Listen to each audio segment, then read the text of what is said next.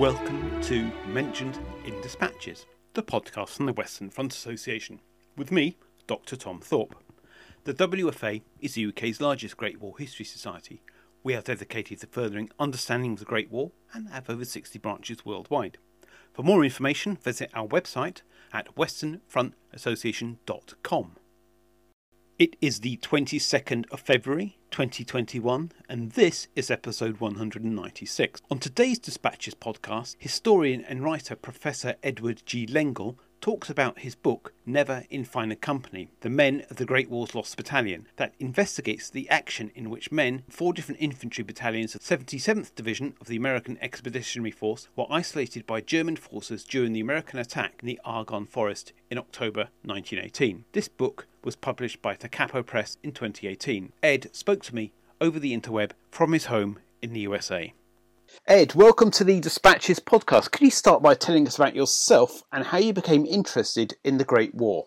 I've been interested in the Great War all of my life, really uh, going going back to uh, childhood days, uh, from discovering the old American heritage history of World War One that used to be a fixture in every American high school. Uh, of course, most American war follow World War Two, but it fascinated me anyway. Uh, and when I went to graduate school, I decided to focus on modern uh, British and Irish history, and became in particular that's what I got my PhD in, and became in particular fascinated by the great memoirs uh, and diaries of World War One, the published one that were written uh, by great authors like Edmund Blunden, Siegfried Sassoon, uh, great Irish author John Lucy. There's a Devil on the Drum, which is still his favorite. Uh, so that got into got me into a particular interest in focusing the human experience of that war. I'm I'm very fascinated in how war transforms individuals uh, and the First World War being such an unprecedented type of war, the the psychological impacts that it creates in those who experience it, and then what they do with it uh, has, has just interested me. I've now reached a point where I've read several hundred World War One memoirs, uh, and in addition to other associated books. So, why did you write a book on the so-called Lost Battalion? I've written a book already on the Meuse-Argonne, the larger Battle of Meuse-Argonne, of which the Lost Battalion opponent, and that book was uh, To Conquer Hell, the Meuse-Argonne, 1918, published back in 2007. And uh, the Lost Battalion was one aspect of that, uh, and a very interesting one. There have been a couple of minor books about it. There was a made-for-television movie back in 2003, I believe. Um, but I have a personal interest in it as well, in that I'm related to one of those who was involved in the rescue of the Lost Battalion, named Sergeant York, or then Corporal. Uh, and that brought to me kind of a, a personal perspective and interest and understand of what was what was involved in this action. And I saw the these four men who take a primary role in the Lost Battalion action as just having such fascinating personal stories that I want to highlight. Can you start by telling us who the Lost Battalion were, how many men were there, and what parts of the United States do they come from? The Lost Battalion comes from the 308th Regiment of the 77th Division. And the 77th Division was in its initial formation made up almost entirely of draftees from greater New York City. It was uh, made up heavily of uh, immigrants, many of them who had just arrived in the country from Central and Eastern Europe and they were um, they were forged into this division, which was the the first all draftee division of the United States ever to enter combat. Uh, it entered combat even before the Meuse-Argonne in August of 1918, and the um, the Lost Battalion was led by Major Charles Whittlesey. It was actually a combination of units from a couple of different battalions in the 308th Regiment of about 600 approximately approximately 600 men, and um, they were, as I said, many of them from greater New York City, but shortly before this action, they received an influx of, uh, from, ironically, from the far west of the United States, who were, who were farm boys, essentially, who had just been forced into the unit as replaced. So you see this odd combination of men coming from different regions of the United States and very strongly different ethnic backgrounds. 77th thrust into action.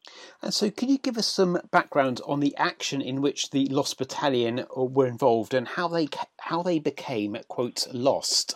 The 77th Division entered into action on the left flank of the Meuse-Argonne offensive, uh, almost entirely, well, actually fully entirely in the Argonne Forest, which was a very rough terrain, uh, very dense woods that were strongly defended by the Germans, uh, who really understood how to defend that type of terrain. 77th Division was launched into more or less a frontal attack into this forest on September 26th and on the days that followed, kept on repeatedly attacking straight ahead into these woods, uh, making only limited progress, although surprisingly, these uh, draftees, the term never shaky, unlike uh, some other division that were not draft far off to their right. On October 2nd, the um, Charles Whittlesey's command is ordered to assault into the woods yet again. Uh, Whittlesey sees this as a trap based on increasing German resistance that he had seen over the previous days. But nevertheless, he's, he's determined to follow his orders. He's not given any option. As he leads the assault into the woods on this particular occasion, the Germans who have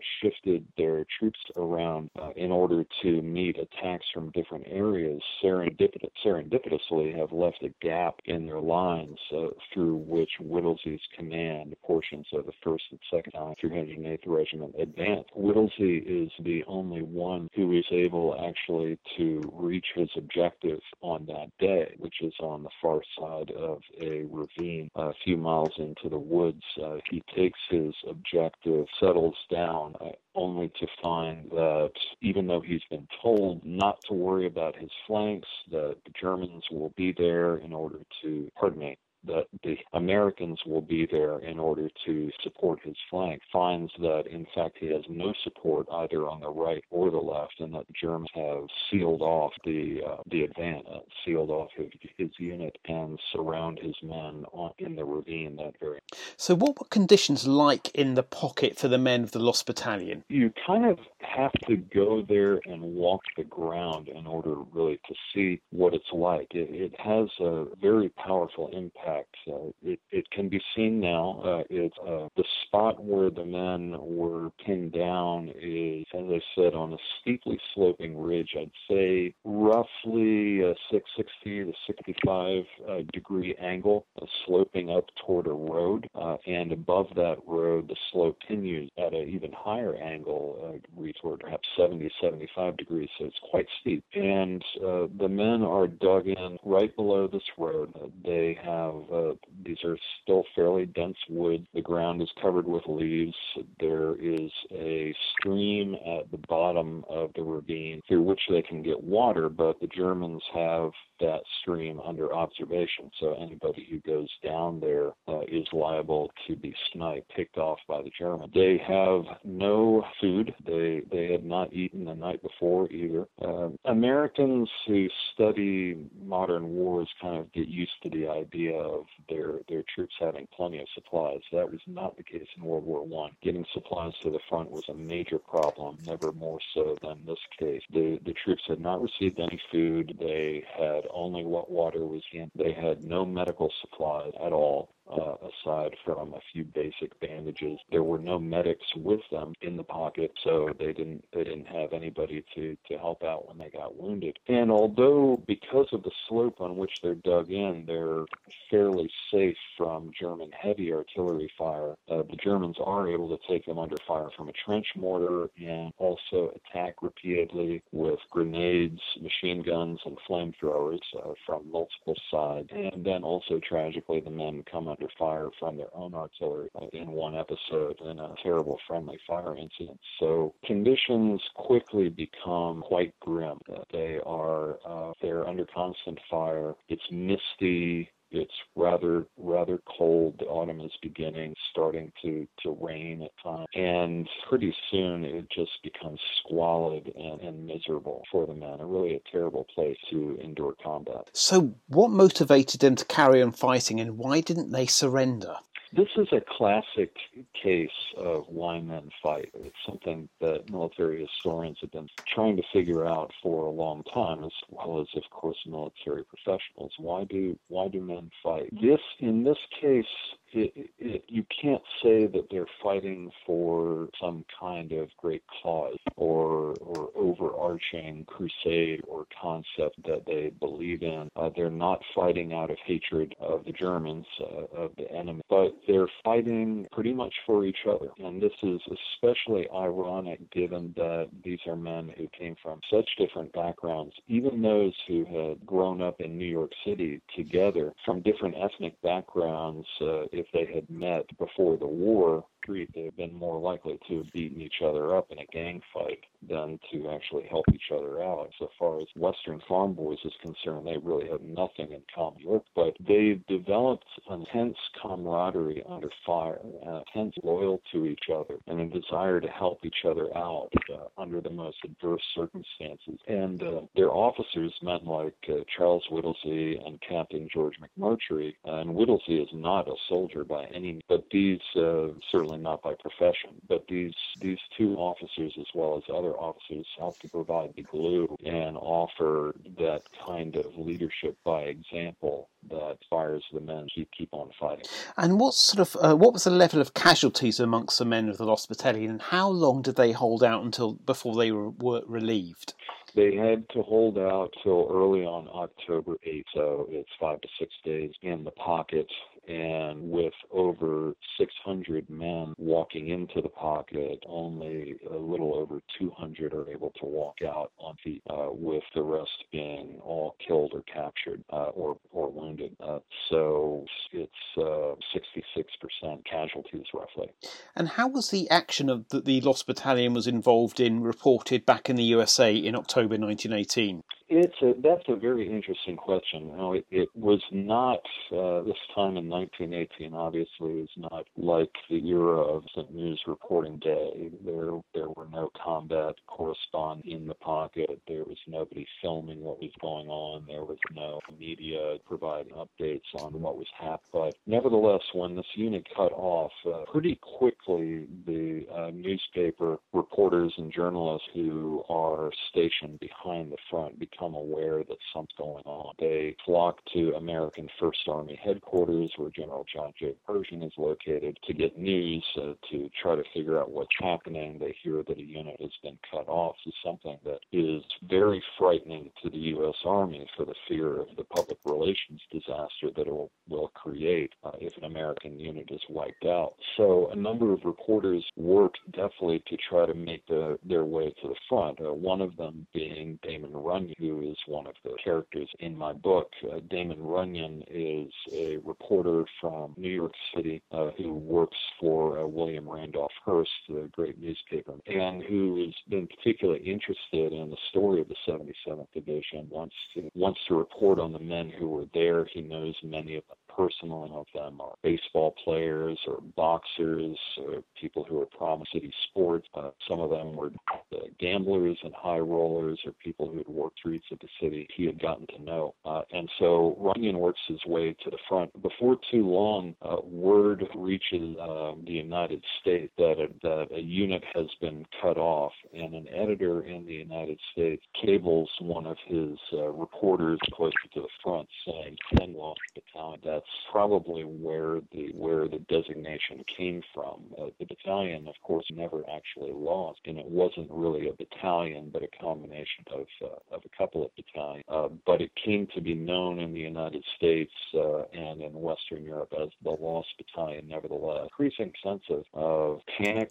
and fascination sets in as the as the pockets hold out till it's relieved, and then when it is relieved, uh, Damon Runyon, followed by the other reporters who've made their way to the front, uh, work their way in to interview the men as uh, they march out of the pocket. They're really stumbling out of the pocket. Uh, but uh, uh, General William Alexander, who commands the division, sits on a newsreel camera being there to film the men as they walk out. So it becomes a really kind of a media station. And so, how did the men of the Lost Battalion deal with their experiences in later life? Each man, of course, deals with it differently. Uh, that's one of the lessons uh, to be learned from from this war, like uh, other wars. It was one of the things that was so fascinating with me and, and reading these hundreds of World War One wars is that one can't really generalize and say that that everybody felt the same way about it. Nevertheless, obviously, this was a grueling experience, a very traumatic experience